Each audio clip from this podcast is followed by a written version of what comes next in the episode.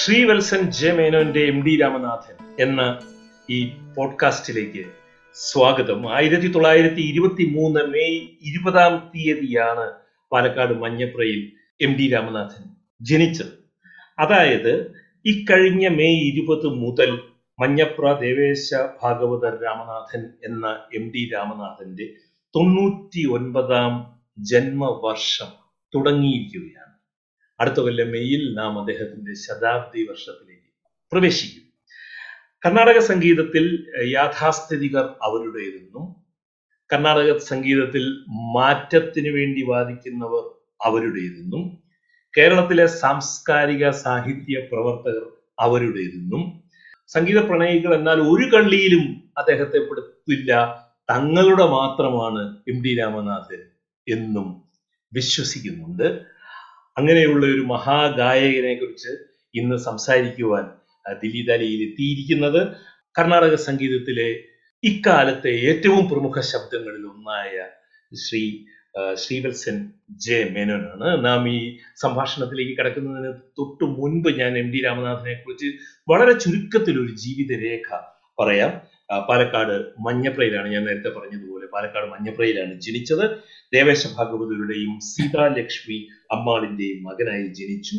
അച്ഛനിൽ നിന്ന് പാട്ട് പഠിച്ചതിനോട് ഒപ്പം പാലക്കാട് വിക്ടോറിയ കോളേജിൽ നിന്നും ഫിസിക്സിൽ ബിരുദം നേടുകയും അതിനുശേഷം 1944 രുക്മിണി ദേവി അരുൺ ജയിലിന്റെ മദ്രാസിലെ കലാക്ഷേത്രത്തിൽ സംഗീത ശിരോമണി കോഴ്സിന് അദ്ദേഹം ചെയ്യുകയും അതോടൊപ്പം തന്നെ മഹാനായ ടൈഗർ വരദാചാര്യയുടെ ഏറ്റവും അടുത്ത ശിഷ്യനായി മാറുകയും ചെയ്തു. പിന്നീട് കലാക്ഷേത്രയിലെ തന്നെ കോളേജ് ഓഫ് ഫൈൻ ആർട്സിൽ അദ്ദേഹം പ്രിൻസിപ്പലായി. 1974 രാഷ്ട്രം അദ്ദേഹത്തിന് പത്മശ്രീ നൽകി ആദരിച്ചു. 1975 സംഗീത നാടക അക്കാദമി അവാർഡ് ലഭിച്ചു. 1976 സംഗീത കലാശിഖാമണി അവാർഡ് ലഭിച്ചു. 1984 ഏപ്രിൽ 27 താരതമ്യേന ചെറുപ്പത്തിൽ 61ാമത്തെ വയസ്സിലാണ് ആ മഹാഗായകൻ അന്തരിക്കുന്നത്. ശ്രീവത്സൻ ജെ മേനോനാണ് ഇന്ന് ഈ സംഭാഷണത്തിൽ വരുന്നത്. പ്രമുഖ കർണാടക സംഗീതജ്ഞനും ചലച്ചിത്ര സംഗീത സംവിധായകനും ചലച്ചിത്ര നടനും സർവോപരി ഇപ്പോൾ അദ്ദേഹം ചലച്ചിത്ര സംവിധാന രംഗത്തേക്ക് തന്നെ പ്രവേശിക്കുകയാണ്. ചെമ്പൈ വൈദ്യനാഥ ഭാഗവതരുടെ ശിഷ്യ രാജലക്ഷ്മി കൃഷ്ണന്റെ കീഴിൽ സംഗീതാഭ്യാസനം തുടങ്ങുകയും പ്രമുഖ വയലിനിസ്റ്റ് ആയിട്ടുള്ള TV രമണിയുടെ കീഴിൽ സംഗീതം അഭ്യാസിക്കുകയും പിന്നീട് നെയ്യാറ്റിൻകര വാസുദേവൻ എന്ന മഹാഗായകന്റെ ഏറ്റവും വലിയ ശിഷ്യനായി വളരുകയും ചെയ്ത പ്രമുഖ ഗായകനാണ് ശ്രീവത്സൻ ജെ മേനോൻ. കൂടാതെ 20ഓളം ചലച്ചിത്രങ്ങൾക്ക് അദ്ദേഹം സംഗീത സംവിധാനം നൽകിയിട്ടുണ്ട്. ശ്രീവത്സൻ ജെ മേനോന്റെ എം ഡി രാമനാഥൻ എന്ന ഈ ദില്ലിദാലി പോഡ്കാസ്റ്റിലേക്ക് സ്വാഗതം. നന്ദി ചേട്ടാ, സന്തോഷം. ദില്ലിദാലിയുടെ എല്ലാ പ്രേക്ഷകർക്കും എൻ്റെ നമസ്കാരം. നമുക്ക് നേരിട്ട് കാര്യങ്ങളിലേക്ക് കടക്കാൻ തോന്നുന്നു. അദ്ദേഹത്തിന്റെ ഗുരു, എം ഡി രാമനാഥന്റെ ഗുരു ടൈഗർ വരദാചാര്യ ഒരു സവിശേഷ ആസ്വാദക വൃന്ദത്തിന്റെ സംഗീതജ്ഞനാണ് എന്ന് പറയപ്പെടാറുണ്ടായിരുന്നു. അദ്ദേഹത്തിന്റെ ശിഷ്യനായിട്ടുള്ള എം ഡി രാമനാഥനെ കുറിച്ചും ഒരു സവിശേഷ ആസ്വാദക വൃന്ദത്തിന്റെ ഗായകനാണ് എന്ന് പറയാറുണ്ട്. ഈ അഭിപ്രായത്തിനോട് ശ്രീവത്സൻ യോജിക്കുന്നുണ്ടോ? യോജിക്കുന്നുണ്ട്. എന്ന് വെച്ചാല് അത് പല നേരത്തെ ശ്രീ ഗോപാലകൃഷ്ണൻ പറഞ്ഞ അതേ വാക്കുകൾ തന്നെയാണ്. വെച്ചാൽ ഓരോരുത്തർക്കും അവരവർക്ക് പ്രിയപ്പെട്ടതാണ് ഈ സംഗീത ശൈലി എന്ന് വിശ്വസിക്കുകയും വളരെ പാഷനേറ്റ് ആയിട്ട് വിശ്വസിക്കുകയും വെറുതെ ഇഷ്ടം മാത്രമല്ല, വളരെ എന്താ പറയാ, ഒരു ഒബ്സഷൻ പോലെ അദ്ദേഹത്തിന്റെ സംഗീതത്തെയും അദ്ദേഹത്തിന്റെ ശൈലിയെയും പിന്തുടരുകയും അദ്ദേഹം ആസ്വദിക്കുകയും ഒക്കെ ചെയ്യുന്ന ആളുകളെ നമ്മൾ ധാരാളം കണ്ടിട്ടുണ്ട്. അപ്പോൾ അദ്ദേഹം ജീവിച്ചിരുന്ന കാലഘട്ടത്തിൽ അത് ഉണ്ടായിട്ടുണ്ടോ എന്ന് എനിക്ക് സംശയമുണ്ട്. പക്ഷെ അതിന് ശേഷമാണ് അദ്ദേഹത്തിന്റെ സംഗീതത്തിന്റെ സവിശേഷത അല്ലെങ്കിൽ അദ്ദേഹം എന്റെയാണ് എന്ന് പറയാൻ തോന്നുന്ന അനവധി ആളുകൾ നമ്മുടെ മുന്നിലേക്ക് വരുന്നത്. അത് ബാഹ്യമായിട്ടുള്ള അദ്ദേഹത്തിന്റെ ചില സവിശേഷതകൾ കൊണ്ടാണെന്നാണ് ഞാൻ കൂടുതൽ വിശ്വസിക്കണേ. അദ്ദേഹത്തിന്റെ ആഴത്തിലുള്ള സംഗീതത്തിനോടുള്ള അത് മനസ്സിലാക്കിക്കൊണ്ടാണ് പറയണ എന്നുള്ളത് എന്ന് എനിക്ക് അത്ര അങ്ങോട്ട് വിശ്വാസം വന്നിട്ടില്ല. എം ടി ആർ ബാണി എന്ന് പറയുന്ന ആ സമ്പ്രദായത്തിന്റെ പ്രത്യേകതകൾ എന്തൊക്കെയാണ്? വളരെ കൃത്യമായിട്ട് പറയുകയാണെങ്കിൽ, ഉദാഹരണത്തിന് ഇപ്പൊ രാഗാലാപനം, നമ്മളിപ്പോൾ ഇതിനെ രണ്ട് മൂന്ന് ഫാസറ്റ്സ് ആയിട്ട് മാറ്റുകയാണെങ്കിൽ, രാഗാലാപനം എന്നുള്ള സങ്കല്പം തന്നെ അദ്ദേഹത്തിന്റെ വളരെ ചെറിയ ആലാപനം, ബ്രീഫ് ആലാപനം. ഒരു ജി എൻ ബാലസുബ്രഹ്മണ്യത്തിനെ പോലെ ഇങ്ങനെ വലിയൊരു ആലാപനം, ഒരു രാഗം വലുതായിട്ട് പാടുക, ഒരുപാട് സമയം പാടുക, ദൈർഘ്യം പാടുക, അതില്ല. വളരെ ചുരുക്കം സമയം കൊണ്ട് രാഗത്തിന്റെ ഏറ്റവും ഗംഭീരമായ എസൻസ് എങ്ങനെ കൊണ്ടുവരാം, അത് ശരിക്കും പറഞ്ഞാൽ വന്ന് അദ്ദേഹം ചിലപ്പോ ഇപ്പൊ എനിക്ക് തന്നെ, ഞാൻ എൻ്റെ ഗുരുനാഥന്റെ കൂടെ ഇരിക്കുമ്പോൾ എം ടി രാമനാഥൻ ഒരു രാഗം തുടങ്ങുകയാണ്. അപ്പൊ അതിൽ തുടങ്ങണത് പറഞ്ഞ് തുടങ്ങുകയാണ്. ആധാരഷഡ്ജം സ ആണെങ്കിൽ സ ആണ് ആധാരഷഡ്ജം, സ ആണ് ആധാരഷഡ്ജം എന്നാണ് തുടങ്ങേണ്ടത് എം ടി രാമനാഥൻ. അപ്പൊ എൻ്റെ അടുത്ത് വാസുദേവൻ സാർ ഉടനെ പറഞ്ഞു, ഇത് ശ്രീരാഗമാണ് പാടാൻ പോകുന്നത്. ആ ഋഷഭം കൊണ്ട് ഒരൊറ്റ നോട്ട് കൊണ്ട് എന്റെ ഗുരുനാഥന് മനസ്സിലായി അദ്ദേഹം ശ്രീരാഗം എന്തോ മഹാനുഭാവമാണ് അത് അദ്ദേഹം പാടിയത്. അതിനുശേഷം അപ്പോ ഞാൻ പറഞ്ഞത് എന്താ വെച്ചാൽ, ഈ ഒരു നോട്ട് അദ്ദേഹം ഒരു കഷ്ടിച്ച് ഒരു മിനിറ്റോളം പിടിച്ചു. വന്ന് അദ്ദേഹത്തിന്റെ അവസാന കച്ചേരികളിലൊക്കെ നമ്മൾ ശ്രവിക്കുകയാണെങ്കിൽ, അതില് ഏറ്റവും മിനിമലായിട്ടുള്ള ഏറ്റവും പ്രധാനപ്പെട്ട ജീവസ്വരങ്ങളെ അദ്ദേഹം ശരിക്കും പറഞ്ഞാൽ ഒരുതരം പ്രണയം പോലെ കൊണ്ട് നടന്ന് അത് പാടി മനുഷ്യർക്ക്, അല്ലെങ്കിൽ അറ്റ്ലീസ്റ്റ് സ്വന്തമായിട്ട് ഇത് മതി, ഈ രാഗത്തിന് ഇത് മതി എന്ന് കാണിക്കുന്ന രീതിയിലേക്ക് അദ്ദേഹത്തിന്റെ മ്യൂസിക്കിനെ അതിന്റെ എസെൻസ് ആക്കി മാറ്റുകയാണ്. അപ്പോ രാഗം, ഞാൻ പറഞ്ഞു വന്നത്രേ ഉള്ളൂ, രാഗം എപ്പോഴും അദ്ദേഹത്തിന്റെ ബ്രീഫാണ്. മാത്രമല്ല, രാഗത്തിന് അദ്ദേഹം എൻ്റെ ഗുരുനാഥനോട് പറഞ്ഞ അതേ കാര്യം ഞാൻ വീണ്ടും റിപ്പീറ്റ് ചെയ്യാം. വാസു, ഒരു രാഗം എന്ന് പറഞ്ഞാൽ ഒരു പിക്ചറാണ് വാസു എന്നാണ് അദ്ദേഹം പറഞ്ഞത്. ഒരു തുടക്കം, അതിനൊരു കംപ്ലീഷൻ ഉണ്ട്, ആ പിക്ചർ നിങ്ങൾ കാണിക്കണം എന്നാണ് ഒരു ഉപദേശം പോലെ പറഞ്ഞത്. അപ്പൊ രാഗം. ഇനി സാഹിത്യത്തിലേക്ക് കടന്നു കഴിഞ്ഞാൽ അദ്ദേഹം മഹാപണ്ഡിതനാണല്ലോ. മലയാളം, സംസ്കൃതം, തമിഴ്, തെലുങ്ക് എല്ലാത്തിലും കമ്പോസ് ചെയ്തിരിക്കുന്നു. എല്ലാത്തിൻ്റെയും ഭയങ്കരമായിട്ടുള്ള ഒരു ജ്ഞാനിയാണ്. അപ്പൊ സാഹിത്യം, അദ്ദേഹം കൃതികൾ പാടുമ്പോൾ സാഹിത്യത്തിനെ വ്യക്തമായിട്ട് പദങ്ങൾ കൃത്യമായി പിരിച്ചു പാടും. സാഹിത്യം അദ്ദേഹത്തിന് വേണമെങ്കിൽ ഇത്തിരി കൂട്ടിച്ചേർക്കുകയും ചെയ്യും. കാരണം ആ മീനിങ് കൂടുതൽ കൺവേ ചെയ്യാൻ വേണ്ടിയിട്ട് അദ്ദേഹം. അതിപ്പോ ഇപ്പൊ ഉദാഹരണത്തിന് ഇപ്പോ ലോകവന എന്നുണ്ടെങ്കിൽ അദ്ദേഹം സർവലോകവന എന്നൊക്കെ അദ്ദേഹം അതിനെ കൂട്ടി പാടും. അപ്പൊ ആ കൃത്യമായിട്ട് പദച്ഛേദം അദ്ദേഹം നോക്കി കൃതികൾ അദ്ദേഹത്തിന്റെ രീതിയിലേക്ക് മാറ്റിക്കൊണ്ട്, അതൊരു രീതിയിലേക്ക് മാറ്റുക എന്ന് പറഞ്ഞാല് അതൊരു ഭയങ്കര കോൺട്രിബ്യൂഷൻ ആണ്. കാരണം ഒരു കൃതിയുടെ ചിട്ട മാത്രം ഇങ്ങനെ നമ്മളിപ്പോ ശമൻകുടി സ്വാമിയുടെ ഒരു പാഠാന്തരം എന്ന് പറഞ്ഞ് ആ പാഠാന്തരം തന്നെ പാടുന്നതാണ് അനവധി ആളുകൾ ചെയ്യുന്നത്. ഇത് അതല്ല. അപ്പൊ അരീക്കുരുടെ ശൈലിയിൽ നിന്ന് മാറി കെ വി നാരായണ സ്വാമി മാറിപ്പാടി തുടങ്ങിയത് പോലെ തന്നെ ഒരുപക്ഷെ ടൈഗർ എങ്ങനെയാണ് പാടിയത്, ഞാൻ വളരെ കുറച്ച് കച്ചേരികളിലെ റെക്കോർഡിങ്ങിൽ കേട്ടിട്ടുള്ളൂ. ശബ്ദം കൊണ്ട് ടൈഗറിന്റെ ശബ്ദം തന്നെയാണ് എം ടി രാമനാഥനും ഉള്ളത്. പക്ഷെ സാഹിത്യം ഇങ്ങനെ വളരെ ഡിഫറെന്റ് ആയിട്ട് കാഴ്ചപ്പാടോടുകൂടി ഇപ്പോ ഭാരതി മാമവ എന്നുള്ള സ്വാതന്ത്ര്യം നൽകി ഭാരതി അദ്ദേഹം അങ്ങനെ പാടുകയാണ്. അദ്ദേഹത്തിന്റെ ഒരു വലിയ ഒരു ശബ്ദം കൊണ്ട് ഓപ്പണിംഗ് തന്നെ അദ്ദേഹം മാറ്റിപ്പാടും.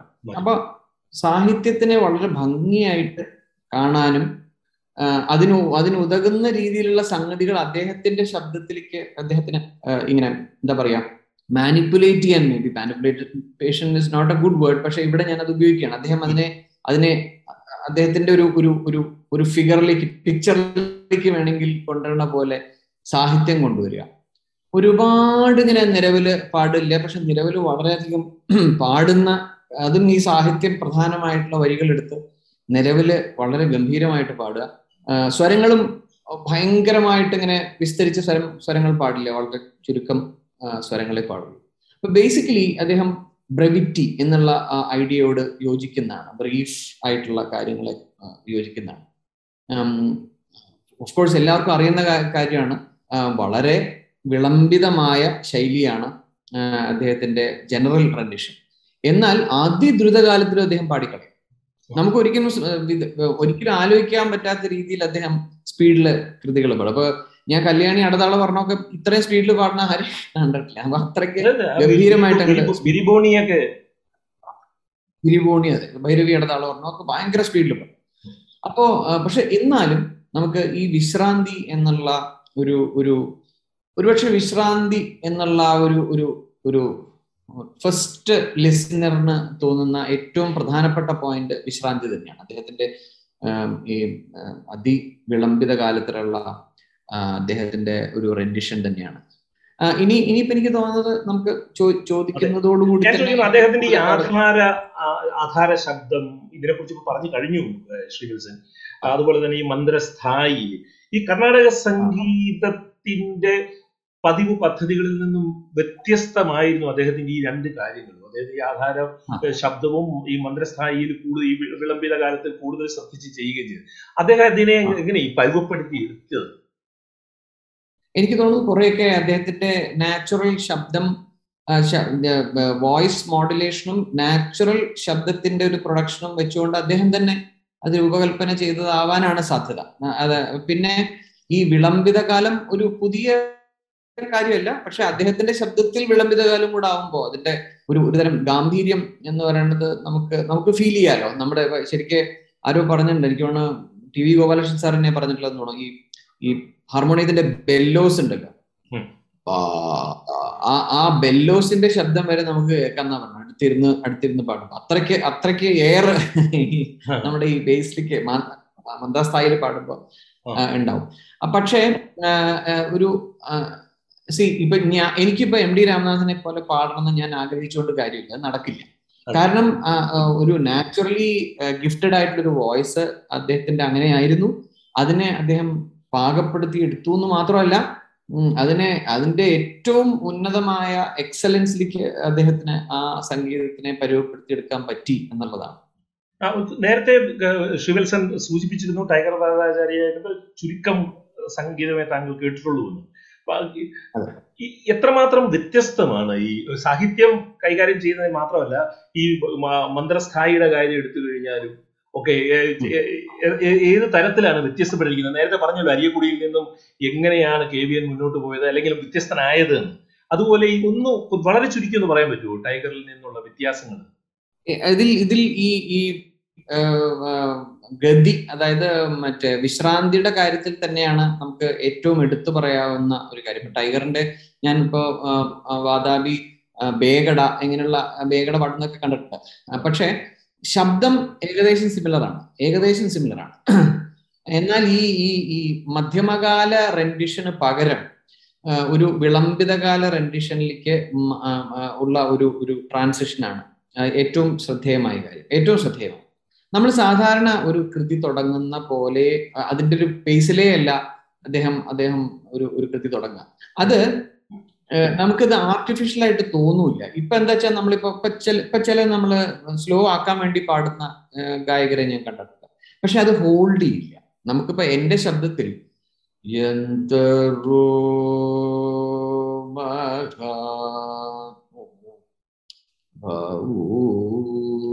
ഞാനിപ്പോ പാടുമ്പോ ഈ പേസിൽ ഞാൻ പാടുമ്പോ എന്റെ ശബ്ദം ഈ കൃതിക്ക് ഹോൾഡ് ചെയ്യാൻ സാധിക്കുന്നില്ല. എനിക്ക് എന്റെ കംഫർട്ടബിൾ ആയിട്ടുള്ള ഒരു പേസ് എന്ന് പറയുന്നത് മിനിമം എന്തോ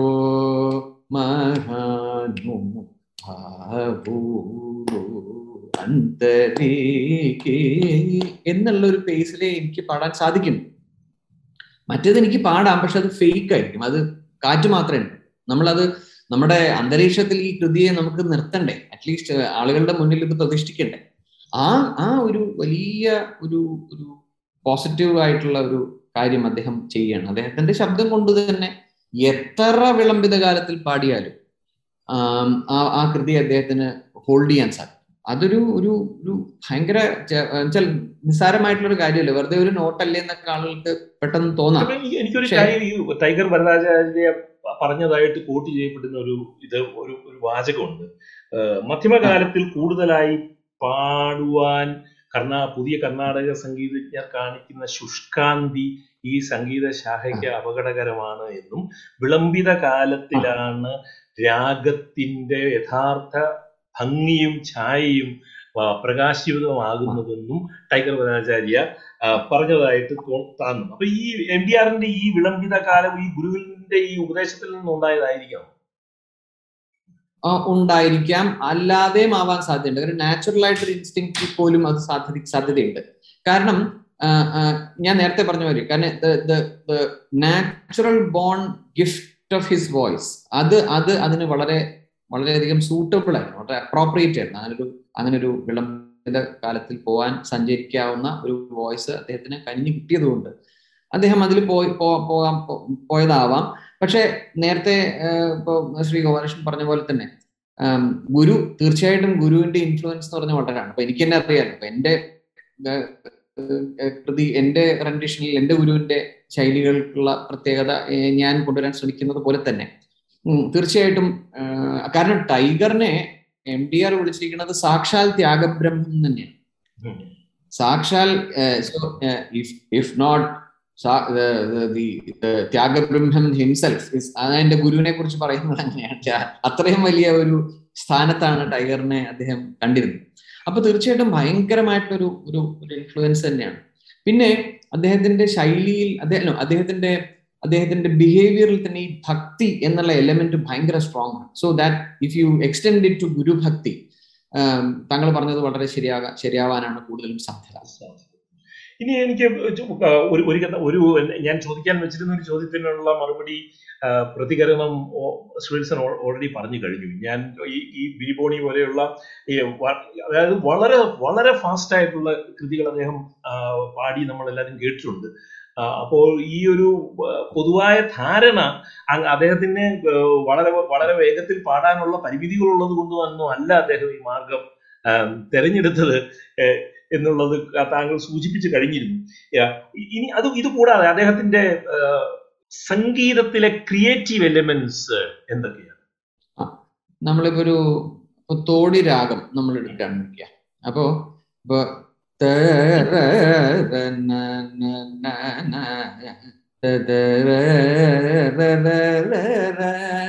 നമ്മളിപ്പോ ഇത്രയും ഈ നേരം കൊണ്ട് നമ്മൾ ഇത്രയും ഫ്രേസസ് നമ്മൾ പാടണം. അപ്പോ എം ഡി ആർ നേരെ തിരിച്ചാണ് ചെയ്യണം. അതായത് ഈ നേരം കൊണ്ട്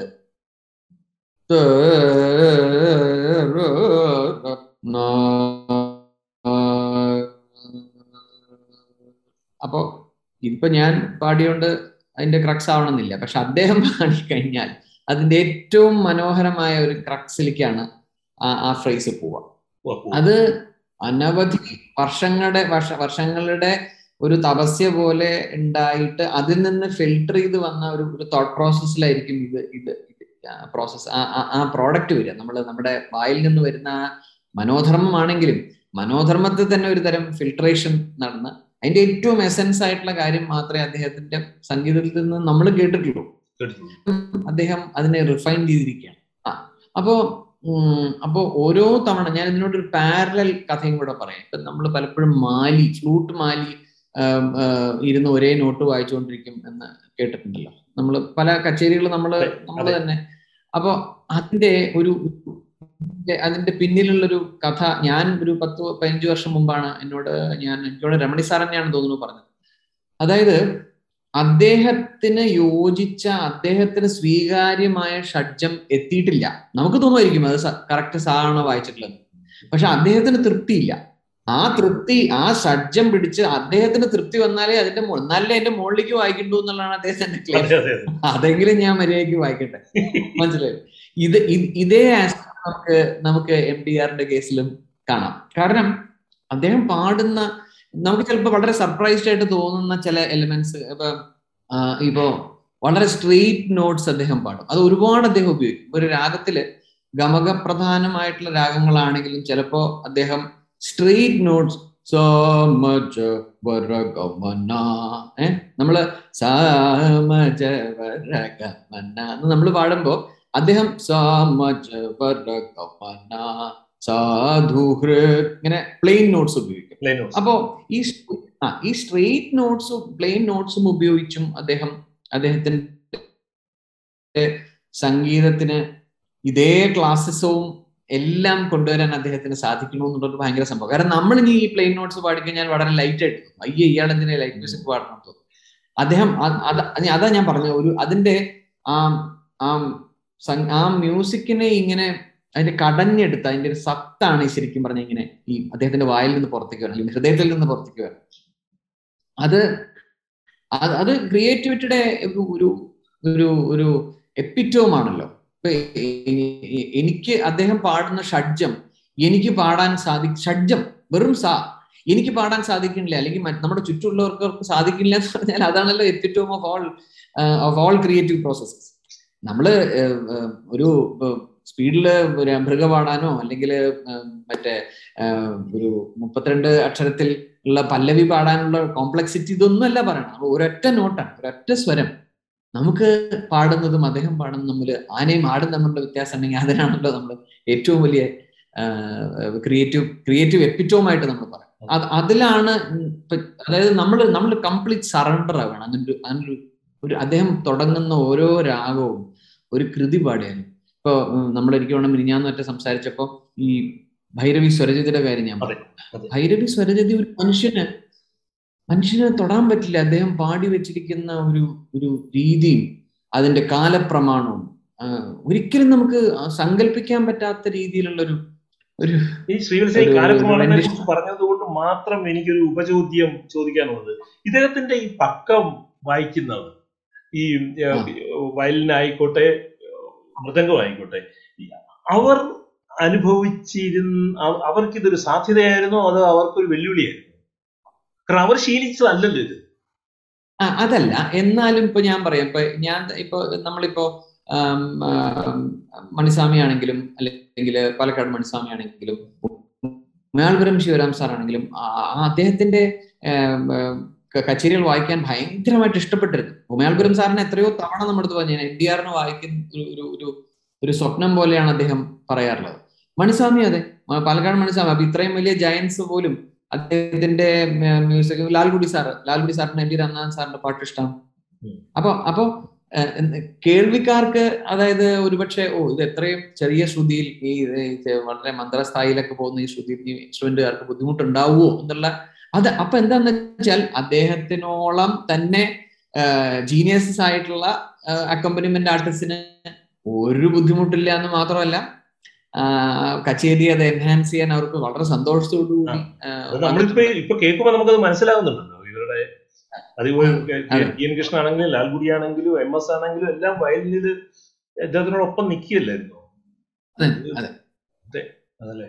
ഇനി എനിക്ക് പേരുള്ളത് ഈ കർണാടക സംഗീതത്തിലെ പ്രധാനപ്പെട്ട കൃതികൾ, ഇപ്പൊ ദീക്ഷിതരായിക്കോട്ടെ ത്യാഗരാജ സ്വാമികളായിക്കോട്ടെ, ഇദ്ദേഹം അവർ ഇത് എഴുതിയിരുന്നത് ഏതെങ്കിലും ഒരു പ്രത്യേക സ്ഥായിയിൽ പാടാൻ വേണ്ടി ആയിരിക്കണമെന്നില്ല. എങ്കിൽ പോലും ഈ മന്ത്രസ്ഥായിയിൽ പാടുന്ന MT രാമനാഥന് ഈ കൃതികളുമായിട്ട് ഡീൽ ചെയ്യുന്നതിൽ എന്തെങ്കിലും പരിമിതികൾ നേരിട്ടിട്ടുണ്ടായിരുന്നു? എനിക്ക് തോന്നുന്നില്ല. അത് തോന്നുന്നില്ല എന്ന് മാത്രമല്ല, ചില കൃതികളൊക്കെ ഇപ്പോ ഞാൻ നേരത്തെ പറഞ്ഞ അദ്ദേഹത്തിൻ്റെതായ ഒരു ഇപ്പോ MT രാമനാഥന്റെ യന്ത്രഭാവി, MT രാമനാഥന്റെ Chakkani രാജമാർഗം, MT രാമനാഥന്റെ Ksheerasagara ശൈലം, MT രാമനാഥന്റെ Samajavara Gamana. അത് ഈ സാമജവര കമന തന്നെ ഇപ്പോ സാധാരണ നമ്മളിപ്പോ ഒരു കച്ചേരിയില് സാമജവര കമന അങ്ങനെ ഒരു ഫില്ലർ പോലെയൊക്കെ പാടുന്ന നമ്മൾ ആളുകളെ കണ്ടിട്ടുണ്ട്. ഇത് സാമജവരഗമന എന്ന് പറയുന്ന സാമജം എന്ന് പറയുന്ന അത് ആ ഗാംഭീര്യത്തോടു കൂടി തന്നെ അദ്ദേഹം പാടുകയാണ്. അപ്പൊ ആ സാഹിത്യത്തിന്റെ ഇന്റർപ്രിട്ടേഷനിൽ തന്നെ അദ്ദേഹത്തിന്റെ ശൈലി രൂപപ്പെടാനാണ് ഞാൻ കാണുമ്പോ ആ ശൈലി രൂപപ്പെടുത്താൻ പോലും ഈ കൃതികൾക്ക് സാധിച്ചു എന്ന് വേണമെങ്കിൽ പറയാം. അത്രയ്ക്ക് ചക്കനി രാജമാർഗമോ എന്നുള്ള ആ രാജമാർഗത്തിലൂടെ വരുന്ന ശ്രീരാമനെ അദ്ദേഹം പാടുന്നത് ചക്കനി രാജമാർഗമോ എന്ന് പാടും. നമുക്ക് ആ ഗ്രാൻഡോർ ആയിട്ടുള്ള മെജസ്റ്റിക് ആയിട്ടുള്ള ശ്രീരാമന്റെ നടത്താണ് നമുക്ക് കാണുന്നത്. അപ്പോ അദ്ദേഹത്തിന്റെ ശൈലിയെ ഈ കൃതികളിലൂടെ ഇന്റർപ്രറ്റ് ചെയ്യാൻ ശ്രമിച്ചു എന്ന് മാത്രമല്ല, അദ്ദേഹത്തിന്റെ ശൈലിയെ പോലും അത് ഇൻഫ്ലുവൻസ് ചെയ്തു എന്നാണ് ഞാൻ വിശ്വസിക്കുന്നത്. അല്ലാണ്ട് ലിമിറ്റേഷനേ ആയിട്ടായിരിക്കും. ഇനി എനിക്ക് ഇന്നലെ നമ്മൾ ഫോണിൽ സംസാരിച്ചിരുന്നപ്പോൾ നമ്മളൊന്ന് സൂചിപ്പിച്ചിരുന്നതാണ്, ശ്രീവത്സൻ കേരളത്തിന്റെ കഥകളി സംഗീതത്തിൽ തൽപരനാണ്, പാടാറുണ്ട്, പാലക്കാട്ടുകാരനാണ് എൻ ടി രാമനാഥൻ. അദ്ദേഹത്തിന്റെ ഗാനശൈലിയിൽ കഥകളി സംഗീതത്തിന്റെ പതിഞ്ഞ മട്ടുകൾ വരുന്നുണ്ടോ? അതെ, ധാരാളം വരുന്നുണ്ട്. അതിന്റെ ഏറ്റവും വലിയ മറ്റേ വിരോധാഭാസം എന്താന്ന് വെച്ചാൽ, അദ്ദേഹം കഥകളി സംഗീതം പാടിയിട്ട് പദമൊന്നും പാടി ഞാൻ കേട്ടിട്ടില്ല. ഇൻഫാക്ട് പദം പോലും പാടിയിട്ടുണ്ടോ എന്ന് എനിക്ക് സംശയമുണ്ട്. പദങ്ങൾ കേട്ടിട്ടുണ്ടോ? കേട്ടിട്ടില്ല. അപ്പൊ അതാണ് എനിക്ക് തോന്നുന്നത്, പദങ്ങളെ ഞാൻ പാടി കേട്ടിട്ടില്ല. പക്ഷേ പദങ്ങൾ എങ്ങനെ പാടുന്നു, ആ ശൈലി അദ്ദേഹം കൃതികൾ പാടുമ്പോൾ പോലും നമുക്ക് ഇല്ല.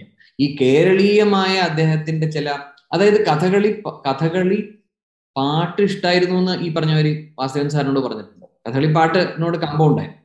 അപ്പോ ഈ മഞ്ഞപ്പുറയിലുള്ള വളരെ കുറച്ചു കാലം മഞ്ഞപ്പുറയിലുള്ള സമയത്ത് ഒരു പക്ഷേ അവിടുത്തെ മറ്റേ മറ്റേ പട്ടാമ്പിന്നോ അല്ലെ ഷൊർണൂരിന്നോ ഇവിടുന്നൊക്കെ വന്നിട്ടുള്ള കഥകളിക്കാരുമായിട്ട് എന്തെങ്കിലും ബന്ധങ്ങൾ ഉണ്ടാവാം, അല്ലെങ്കിൽ അമ്പലത്തിൽ ഉണ്ടാവാം, മഞ്ഞപ്പുറയിലെ അമ്പലത്തിലെ കഥകളി കണ്ടിട്ടുണ്ടാവാം.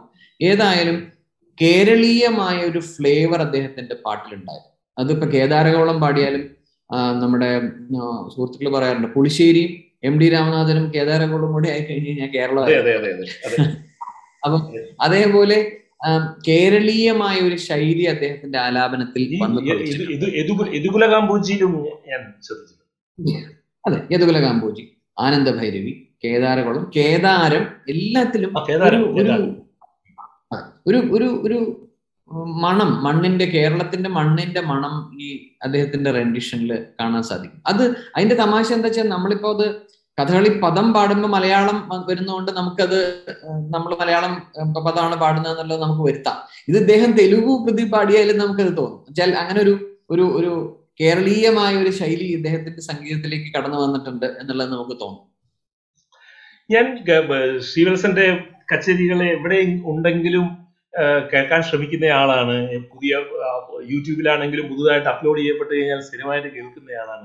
ഒരു കാര്യം ഞാൻ ശ്രദ്ധിച്ചിട്ടുള്ളത്, എല്ലാ കച്ചേരികളിലും കഴിയുമെങ്കിൽ ഒരു എം ടി രാമനാഥന്റെ ഒരു കൃതി പാടുന്ന ഒരു ശീലം, അല്ലെങ്കിൽ താല്പര്യം, അല്ലെങ്കിൽ ഒരു പ്രണയം ആ മഹത്തായ കൃതികളോട്, എം ടി രാമനാഥന്റെ കൃതികളോടുണ്ട്.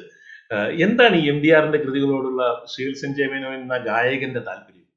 എന്റെ ഏറ്റവും വലിയ ഒരു ഒരു ഒരു ആഗ്രഹം എന്ന് പറയുന്നത്, നമ്പൂരിമാര് പറഞ്ഞ അങ്ങടൊക്കെ ഇങ്ങടെ എത്തട്ടെ, അങ്ങടൊക്കെ എത്തുവോ എന്നുള്ളൊരു പരീക്ഷണം ആയി അതാണ് നമ്മൾ. അപ്പൊ അത് ഓരോ തവണ ഞാൻ പാടുമ്പോഴും അങ്ങോട്ട് എത്തണില്ല എന്നുള്ള ഒരു ഒരു ഒരു തിരിച്ചറിവും ഇതിൻ്റെ കൂടെ സംഭവിക്കുന്നുണ്ട്. അപ്പൊ ഈ സാഗരശാനവി ഇപ്പോ ഞാൻ എനിക്ക് ഓർമ്മയുണ്ട്, ഞങ്ങളൊരു കച്ചേരിക്ക് വേണ്ടി വാസുദേവൻ സാറ് പഠിക്കുന്നതിന് മുമ്പ് ഞാൻ പഠിച്ചു ഒരു സ്ഥലത്ത് വെച്ച്. എന്നിട്ട് പിന്നെ ഞങ്ങൾ രണ്ടുപേരും കൂടെ അതൊരു കച്ചേരിക്ക് ആദ്യമായിട്ട് പാടി. അത് കഴിഞ്ഞിട്ട് അപ്പൊ കെ വി എന്റെ വേർഷനാണ് ഞാൻ പഠിച്ചത്, കെ വി നാരായണ സ്വാമി. അപ്പൊ അന്ന്, അതായത് ഇപ്പൊ അത് പഠിച്ചിട്ട് ഒരു 20-25 വർഷമായിട്ടുണ്ടാവും സാഗരശയനം ഇപ്പൊ ഭാഗ്യശ്രീയില്. പക്ഷെ ഇന്നും ഞാൻ ഇപ്പൊ കഴിഞ്ഞ ഇപ്പൊ ഒരു കച്ചേരി നടന്നു, അതിനകത്ത് ഞാൻ ഭാഗ്യശ്രീ പാടി. എന്നാലും എനിക്ക് തൃപ്തിയില്ല, കാരണം ഈ എം ഡി ആർ പാടുന്ന പോലെ എവിടെയെങ്കിലും ഒക്കെ നമുക്കൊരു കോൺട്രിബ്യൂഷൻ നമുക്ക് അത് പറ്റണമില്ല. നമ്മൾ ഓടിയെത്തുമ്പോൾ, നമ്മൾ അവിടെ ആ ഫൈനൽ ലാപ്പിലേക്ക് എത്തുമ്പോൾ വീണ്ടും നമുക്ക് മനസ്സിലാവുന്നത് there is still more lapses to go എന്നുള്ളത്, ലാപ്സ് ടു ഗോ എന്നാണ് നമുക്ക് മനസ്സിലാവും. അപ്പൊ ഇതാണ് എന്നെ ഗൈഡ് ചെയ്യുന്ന ഫോഴ്സ്. ബിക്കോസ് അദ്ദേഹത്തിന്റെ പെർഫെക്ഷനിലേക്ക് ഒരു കലാകാരൻ എന്നുള്ള നിലയ്ക്ക് എനിക്ക് ഓടിയെത്താൻ സാധിക്കുമോ? അദ്ദേഹം പാടുന്ന ശൈലിയെ കുറിച്ചല്ല ഞാൻ പാടുന്ന പോലെയല്ല, അദ്ദേഹം എങ്ങനെ ആ പെർഫെക്ഷനെ കാണുന്നു അതുപോലെ എനിക്ക് സാധിക്കുമോ എന്നുള്ള ഒരു അന്വേഷണമാണ്. അതാണ് ശരിക്കും ഞാൻ പാടുന്നത്, അന്വേഷണം മാത്രമാണ്.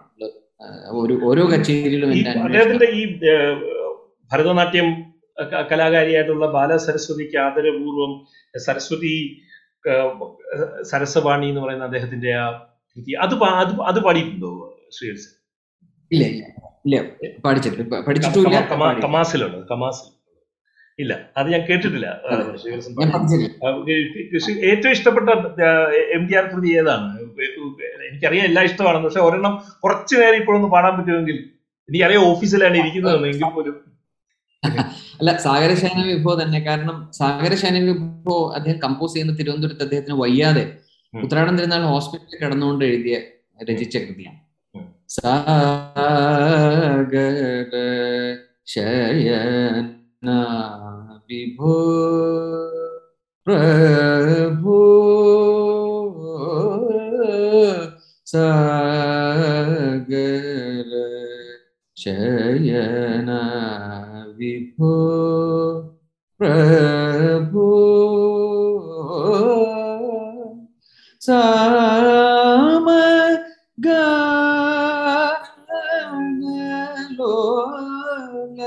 സാധുജനാവന ക്ഷീരസാഗര സാഗരശയന വിഭോ പ്രഭോ പ്രഭോ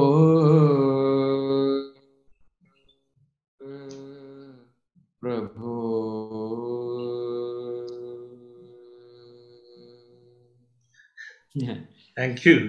താങ്ക് യു സുരേഷ്. ഈ ഞാൻ എം ഡി രാമനാഥനുമായിട്ട് നടത്തിയ ഒരു ഇന്റർവ്യൂ ഈ ഇന്നത്തെ പരിപാടിക്ക് വേണ്ടിയുള്ള ഗൃഹപാഠം ചെയ്യുന്നതിന്റെ ഭാഗമായിട്ട് ഞാൻ കേട്ടതാണ്. അപ്പൊ അതിൽ പറഞ്ഞ ചില ഗുണങ്ങൾ നമ്മൾ അറിയാതെ അൺകോൺഷ്യസ്ലി നമ്മളിൽ ചില ഗുണങ്ങൾ ഉണ്ടായി വരും എന്ന് ഒരു വാചകം എം ഡി ആർ പറഞ്ഞു. എങ്ങനെയാണ് ഒരു സംഗീതജ്ഞൻ എന്നുള്ള രീതിയിൽ ഞാൻ ചോദിക്കുകയാണ്, എങ്ങനെയാണ് ഈ അബോധ പ്രേരണകൾ പ്രവർത്തിക്കുന്നത് ഗായകരിൽ? സ്വാധീനങ്ങൾ ഇപ്പോ ഞാനൊരു അതിനൊരു ഉദാഹരണം പറയാം. ഒരുപക്ഷെ നമ്മളിത് നേരത്തെ സംസാരിച്ച് കാണുമെങ്കിൽ തോന്നുന്നു. ഒരു ഒരു ടോട്ടൽ എയ്സ്തെറ്റിക് ആണ് ഒരു കലാകാരനെ സംബന്ധിച്ചിട്ട്. അത് നോട്ട് നെസസറിലി ഇൻ മ്യൂസിക്. ഇപ്പൊ ഒരു ഒരു ഒരു ഒരു ടെമ്പിൾ സ്ട്രക്ചർ, ഒരു ആർക്കിടെക്ചർ, അല്ലെങ്കിൽ ഒരു ആനയുടെ ഭംഗി, അല്ലെങ്കിൽ ഒരു ഒരു പഴത്തിന്റെ മഞ്ഞ, ഒരു പഴക്കൊലയിൽ എത്രമാത്രം മഞ്ഞപ്പുണ്ട് എന്നുള്ളത്, ഒരു പുസ്തകത്തിന്റെ ആർദ്രത, ഒരു കവിതയുടെ ആർദ്രത, ഇതൊക്കെ ഈ പറയുന്ന മറ്റൊരു ആർട്ട് ഹാൻഡിൽ ചെയ്യുന്ന ഒരു കലാകാരന് എന്നെ ഇൻഫ്ലുവൻസ് ചെയ്യുന്നുണ്ട്. അതിൽ യാതൊരു സംശയമില്ല. അത് അത് അത് ഒരു ഒരു ഒരു ഒരു ആർട്ടിസ്റ്റ് നമുക്ക് ഒരു കാര്യം പറഞ്ഞ് ഞാനിപ്പോൾ റീകോട്ട് ചെയ്യാണ്. അതായത് മറ്റ് കലകൾ തമ്മിൽ, കലാകാരന്മാർ മറ്റ് കലകളിൽ ഏർപ്പെടുന്ന ആളുകൾ തമ്മിൽ അവരവരുടെ കലകൾ തമ്മിൽ അറിയില്ലെങ്കിലും അല്ലെങ്കിൽ മനസ്സിലായില്ലെങ്കിലും ഒരു കമ്മ്യൂണിക്കേഷൻ ഈ പറയുന്ന ആർട്ടിസ്റ്റുകൾ തമ്മിൽ ഉണ്ടാവും എന്നാണ് പറയുന്നത്. അപ്പൊ എനിക്ക് ചിത്രകല അറിയില്ല, പക്ഷെ ഞാനൊരു നല്ല ചിത്രം, നല്ലത് എന്ന് ഞാൻ വിശ്വസിക്കുന്ന ആ ചിത്രം ഞാൻ കാണുമ്പോൾ എൻ്റെ ഉള്ളിലെ സംഗീതവും ആ കലാകാരന്റെ ചിത്രവരയും തമ്മിൽ ഒരു communication, so between two minds there is some sort of communication which goes on. അപ്പൊ ഞാനത് ഉറച്ചു വിശ്വസിക്കുന്നതാണ്. ഞാനൊരു ഒരു ഒരു ഒരു ആക്ടറെ ഞാൻ കാണുമ്പോൾ, നല്ലൊരു ഒരു പീസ് ഓഫ് ഒരു ഒരു ഒരു തിയേറ്റർ ആക്ടിങ് അല്ലെങ്കിൽ ഒരു ഫിലിം ആക്ടിങ് കാണുമ്പോൾ എന്തൊരു അതിനുള്ളിൽ നിന്ന് എന്തോ ഒരു കാര്യം നമ്മളെ പിടിച്ചു വലിക്കുകയാണ്. അദ്ദേഹം പോലും അറിയാതെ ഉണ്ടായിട്ടുള്ള ഒരു എക്സലൻസിനെ നമ്മൾ ബഹുമാനിക്കുകയാണ്.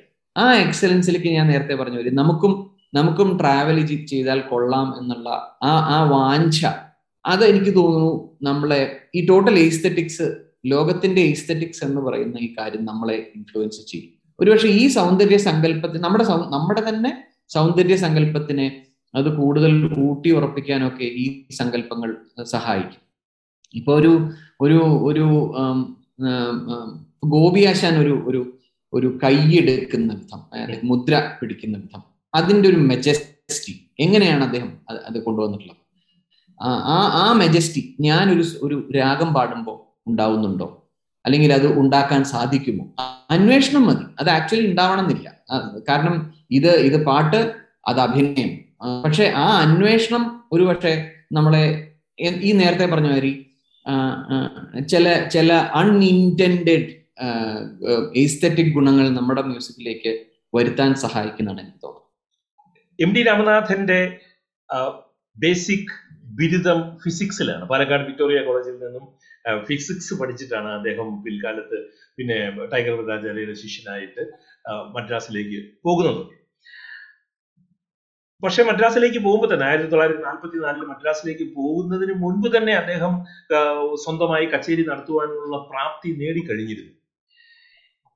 നെയ്യാറ്റിക്കര വാസുദേവൻ സാറിലേക്ക് പോകുന്നതിന് മുൻപ് ശ്രീവത്സൻ ജെ മേനോനും സംഗീതാഭ്യസനത്തിന്റെ വലിയൊരു ഭാഗം കടന്നു കഴിഞ്ഞിരുന്നു. ഈ വേറൊരു സമാനത കൂടി നിങ്ങൾ രണ്ടുപേരിലുള്ളത്, രണ്ടുപേരും പ്രധാനമായും ശാസ്ത്ര വിദ്യാർത്ഥികളായിരുന്നു എന്നുള്ളതാണ്. ഒരാള് ശ്രീവത്സൻ കാർഷിക ശാസ്ത്രമാണെങ്കിൽ അദ്ദേഹം ഊർജ ശാസ്ത്രമായിരുന്നു എന്നുള്ളതേ ഉള്ളൂ. പൂർണ്ണമായ ഗുരുകുല സമ്പ്രദായം എന്ന് പറയാൻ സാധിക്കില്ല എങ്കിൽ പോലും രണ്ടുപേരിലും ഗുരുകുല സമ്പ്രദായത്തിൽ വിദ്യ അഭ്യസിച്ചതിന്റെ ഛായകൾ വളരെ ശക്തമായിട്ട് നിലവിലുണ്ട്. രണ്ടുപേരിലും വളരെ സജീവമായ ഗുരുവിനോടുള്ള സമർപ്പണ ബുദ്ധി രണ്ടുപേരുടെയും സർഗജീവിതത്തിൽ ഉടനീളം നമുക്ക് കാണാൻ കഴിയും. ഞാൻ ഈ പറഞ്ഞ കാര്യത്തിനോട് എങ്ങനെയാണ് പ്രതികരിക്കുന്നത്? തീർച്ചയായിട്ടും കമ്പയറബിൾ ഒന്നുമല്ല, പക്ഷേ പറഞ്ഞ കാര്യങ്ങളോട് യോജിപ്പാണ് എന്ന് പറഞ്ഞാൽ ഫാക്ട്സ് യോജിപ്പുള്ളതാണ്. പക്ഷെ എം ടി രാമനാഥന്റെ ഒരു ക്രിയേറ്റീവ് ജേർണി എങ്ങനെയായിരുന്നു എന്ന് സത്യം പറഞ്ഞാൽ എനിക്ക്, കാരണം അത് ഉള്ളിലുള്ളൊരു കാര്യം, ഇറ്റ്സ് എൻ ഇന്നർ ജേർണി, നമുക്ക് വ്യക്തമായിട്ട് മനസ്സിലാക്കാൻ സാധിക്കില്ല. എന്നാലും ഇപ്പോൾ സയൻസിന്റെ കാര്യം പറയുമ്പോൾ എനിക്കൊരു അതിനൊരു ആഡൻഡും കൂടെ ഞാൻ ചേർക്കാം. സയൻസിന്റെ ഒരു സെർട്ടനിറ്റി നേരെ ഓപ്പോസിറ്റാണ് ആർട്ടിന്റെ അൺസെർട്ടനിറ്റി. ഞാൻ ആർട്ടിന്റെ അൺസെർട്ടനിറ്റിയോടാണ് കൂടുതലും ഭ്രമിക്കുന്നത് എന്ന് ഞാൻ ആദ്യമേ പറയട്ടെ. സയൻസിൽ അത്ര സെർട്ടനിറ്റി ഉണ്ടോ? അല്ല, എന്താന്ന് വെച്ചാൽ കമ്പാരിറ്റീവ്ലി ആണ്. ഇപ്പൊ അതൊക്കെ താങ്കൾ എന്നോട് ചോദിച്ചു 1 മീറ്റർ എന്നുള്ളത് 1 മീറ്റർ ആണോ എന്ന് ആര് പറഞ്ഞു എന്നുള്ളൊരു യൂണിവേഴ്സൽ ട്രൂത്ത് അല്ലല്ലോ. ആ റിലേറ്റീവ് സയൻസ് തന്നെയാണ്. Science always is relative, but still compared to art നമ്മള് എപ്പോഴും ഒന്നും രണ്ട് തന്നെയാണല്ലോ. ഇത് ആർട്ടിൽ ഒന്നും മറ്റൊരു ഒരു വലിയ ഒരു ഹോൾസം ഒരു ഒരു ഒരു ഫോം ആണ് സംഭവിക്കുന്നത്, ആ അർത്ഥത്തിൽ പറഞ്ഞു. അപ്പൊ ആർട്ട് ആൻഡ് സയൻസ് ഞാൻ അങ്ങനെ നിർത്തട്ടെ. വാസുദേവൻ സാറിനോടൊപ്പം എന്റെ യാത്ര എന്ന് പറയുന്നത് തീർച്ചയായിട്ടും ഒരു ഗുരുകുല സമ്പ്രദായം പോലെയുള്ള ഒരു യാത്ര തന്നെയായിരുന്നു. ഒരുപാട് ദൈർഘ്യമുള്ള, നമ്മൾ നേരത്തെ സംസാരിച്ചിട്ടുണ്ട്, ദൈർഘ്യം നീണ്ടു നിൽക്കുന്ന ഒരു എക്സ്പീരിയൻസ് ആണ്. അതൊരു കലാകാരൻ എങ്ങനെ ഉണ്ടാവുന്നു, what is it that makes you an artist എന്നുള്ള എക്സ്പീരിയൻസ് ആണ് നമുക്ക് പലപ്പോഴും ഒരു സെഷനിൽ കിട്ടുന്നത്. സെഷൻ എന്നൊക്കെ പറയുമ്പോൾ അതിന്റെ ഒരു ഭംഗിയൊക്കെ എടുത്തിട്ടുണ്ടെന്ന് എനിക്കറിയാം, എങ്കിലും ഞാനൊരു for want of any other word ഞാൻ ഉപയോഗിക്കണമെന്ന് മാത്രം. കേവലം ഒരു കൃതി പഠിപ്പിക്കുക അല്ലെങ്കിൽ ഒരു സ്വരം പാടാൻ പഠിപ്പിക്കുക അങ്ങനെയല്ല, ഒരു കലാകാരന്റെ എക്സ്പീരിയൻസ് ആണ്. എം ടി രാമനാഥൻ എന്ത് പറഞ്ഞു, ജി എൻ ബാലസുബ്രഹ്മണ്യം എന്ത് പറഞ്ഞു, പട്ടമാളമ്മ എന്ത് പാടി, എങ്ങനെ പാടി, ഇതൊക്കെയാണ് നമ്മുടെ ക്ലാസ്സുകളിലൂടെ പോകുന്നത്. അപ്പൊ ഇവരൊക്കെ നമുക്ക് വളരെ പരിചിതമായിട്ടുള്ള ആളുകളെ ആദ്യമേ വാസുദേവൻ സാറിനോടൊപ്പം ഞാൻ പോകുമ്പോൾ തന്നെ ഇവരൊക്കെ എന്റെ മുന്നിൽ നിൽക്കുന്ന, എന്നോടൊപ്പം എന്നെ സഹായിക്കാൻ വേണ്ടി നിൽക്കുന്ന ആളുകളായിട്ട് എനിക്ക് തോന്നുന്നു. അപ്പോൾ ആ അർത്ഥത്തിൽ ഗുരുകുല സമ്പ്രദായം എന്ന് പറഞ്ഞാൽ കറക്റ്റാണ്.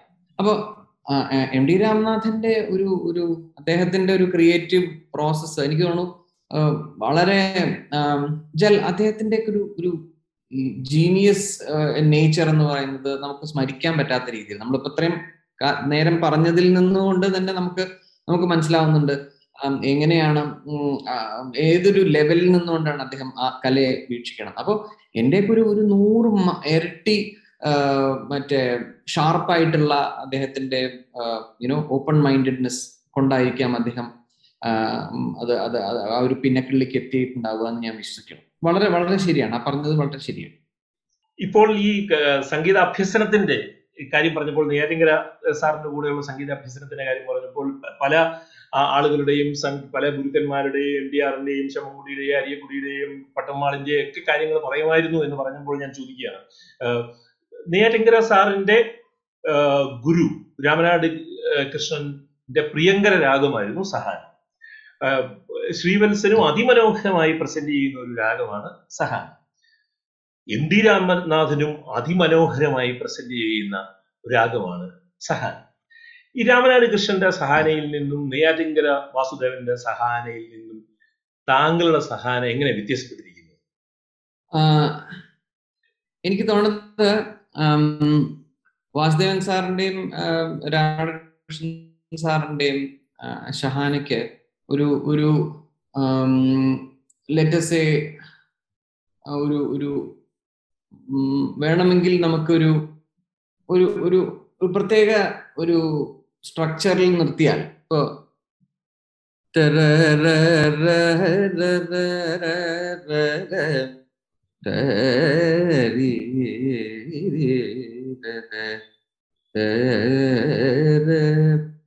ഈ ഹകാരം നമ്മൾ സാധാരണ കേൾക്കാത്തൊരു ഒരു ഹകാരം കൊണ്ട് രാഗം പാടുന്ന ശൈലി രാമനാട് കൃഷ്ണൻ സാറിനുണ്ട്.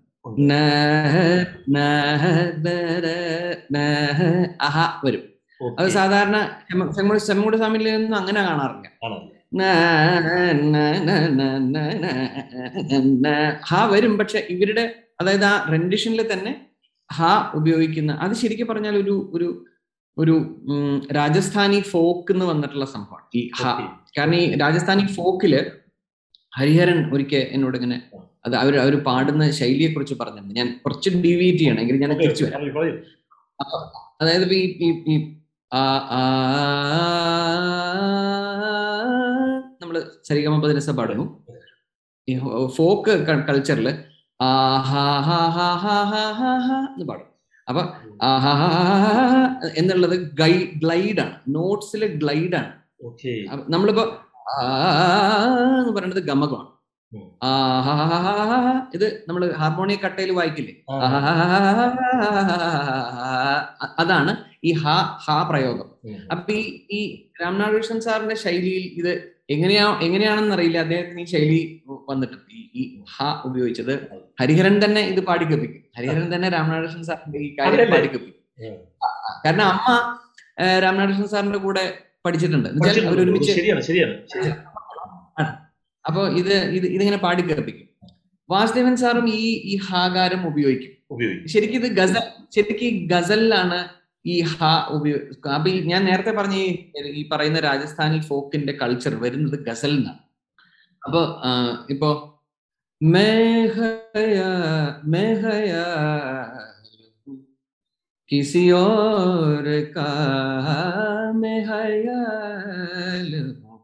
ഇതൊക്കെ ഹ വെച്ചിട്ട് ഗ്ലൈഡ്സ് ആണ്. അപ്പൊ ഈ ഇത്തരം ഈ ഗ്ലൈഡിങ് ടെക്നീക്ക് ഇതൊക്കെ നമ്മള് തിരിച്ച് ഇന്ന് അനലൈസ് ചെയ്യുമ്പോൾ വരണതാണ് കേട്ടോ. അതൊന്നും അവര് ആലോചിച്ച് പാടണമെന്ന്. ബട്ട് ബേസിക്കലി നമ്മള് എം ഡി ആറിന്റെ സംഗീതത്തിലേക്ക് വന്നാൽ ഇത് കാരണം അത് കാണില്ല. കാരണം അദ്ദേഹം പാടുന്നത് കുറച്ച് ഒന്നുമില്ലെങ്കിൽ സ്ട്രെയിറ്റ് നോട്ട്സ് പിടിക്കും, അല്ലെങ്കിൽ അപ്പോ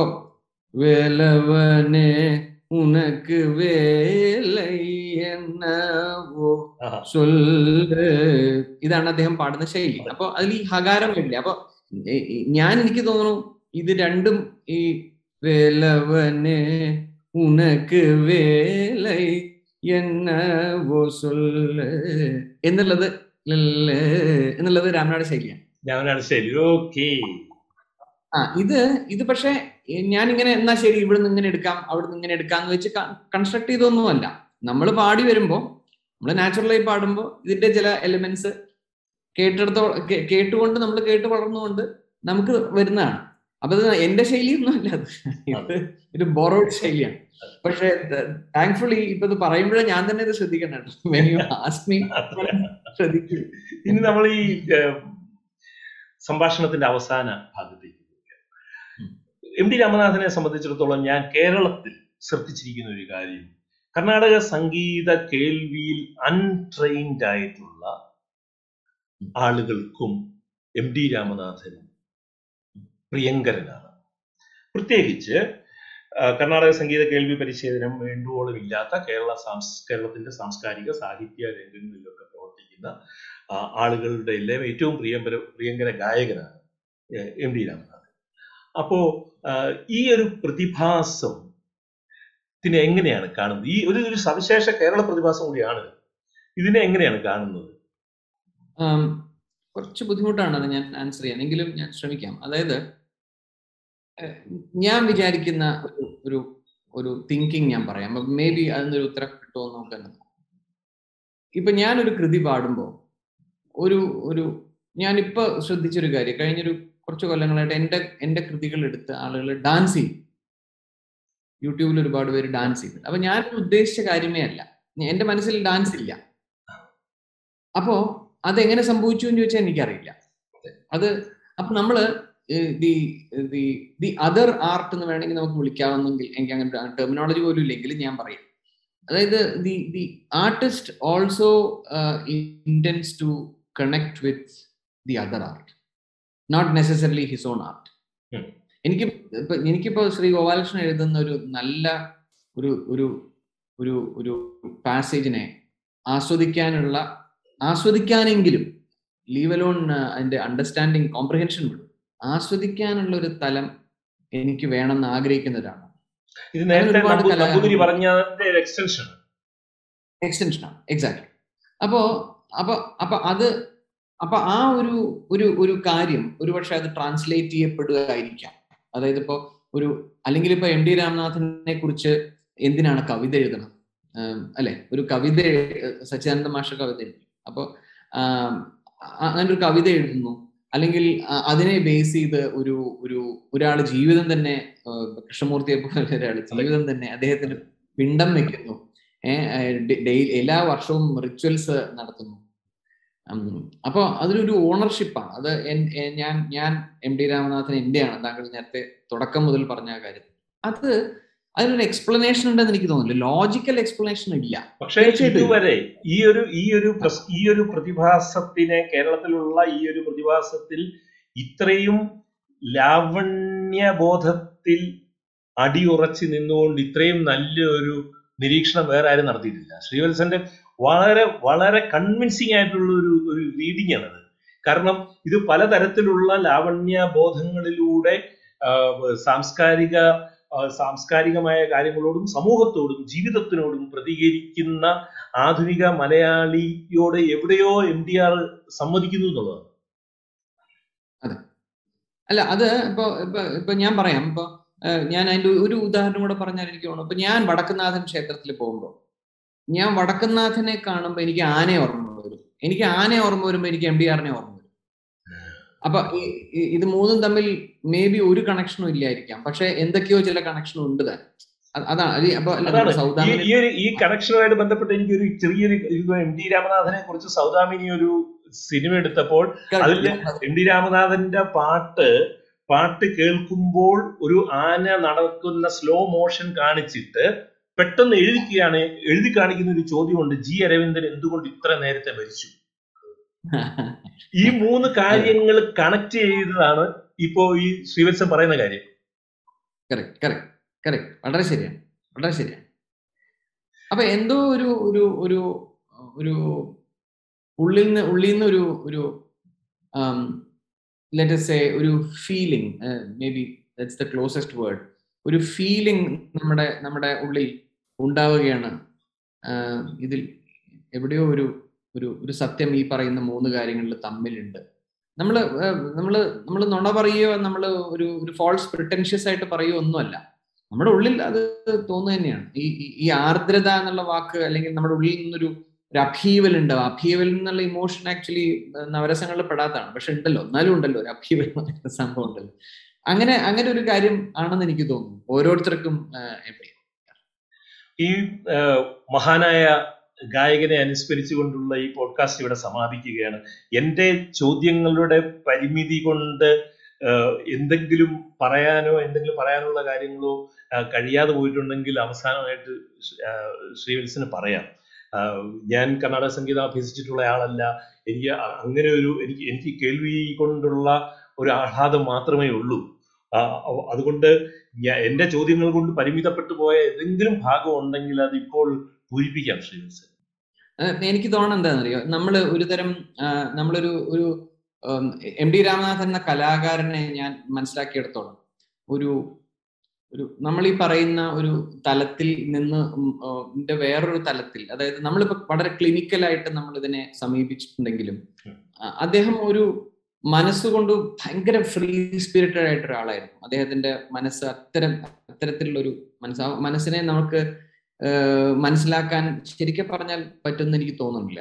അപ്പൊ നമുക്ക് അറിയാവുന്ന ഇപ്പൊ ശ്രീ ഗോപാലകൃഷ്ണൻ എങ്ങനെയാണോ ആ വിഷയത്തെ സമീപിച്ചത്, അതുപോലെ മറ്റൊരു ചില പരിമിതികൾ കൊണ്ട് തന്നെയാണ് ഞാനും സമീപിച്ചിട്ടുള്ളത്. ഞാൻ പറയുന്നത് നമ്മൾ രണ്ടുപേരും നമ്മൾ സമീപിച്ചതിനേക്കാൾ കോംപ്ലക്സ് ആണ് എം ടി രാമനാഥൻ എന്നുള്ള നമ്മൾ പറയുന്ന ഒന്നും തന്നെ ആയിരിക്കില്ല അദ്ദേഹത്തിന്റെ മനസ്സിൽ പോയിട്ടുണ്ടാകും, പ്രോസസ് ആയിരിക്കും അദ്ദേഹത്തിന്റെ ഉള്ളിൽ നടന്ന കാര്യം.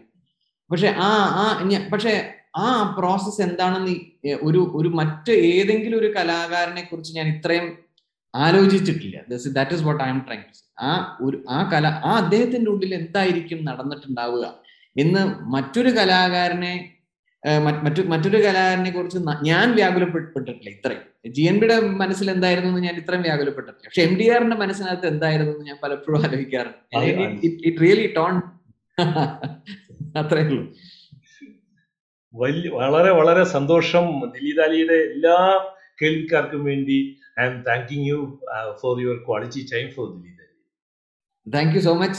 വീണ്ടും ശ്രീ ഗോപാലകൃഷ്ണനോടും പിന്നെ ദിലീതാലിയിലെ എല്ലാ പ്രേക്ഷകരോടും എന്റെയും സ്നേഹം, വളരെ വളരെ സന്തോഷം. Thank you.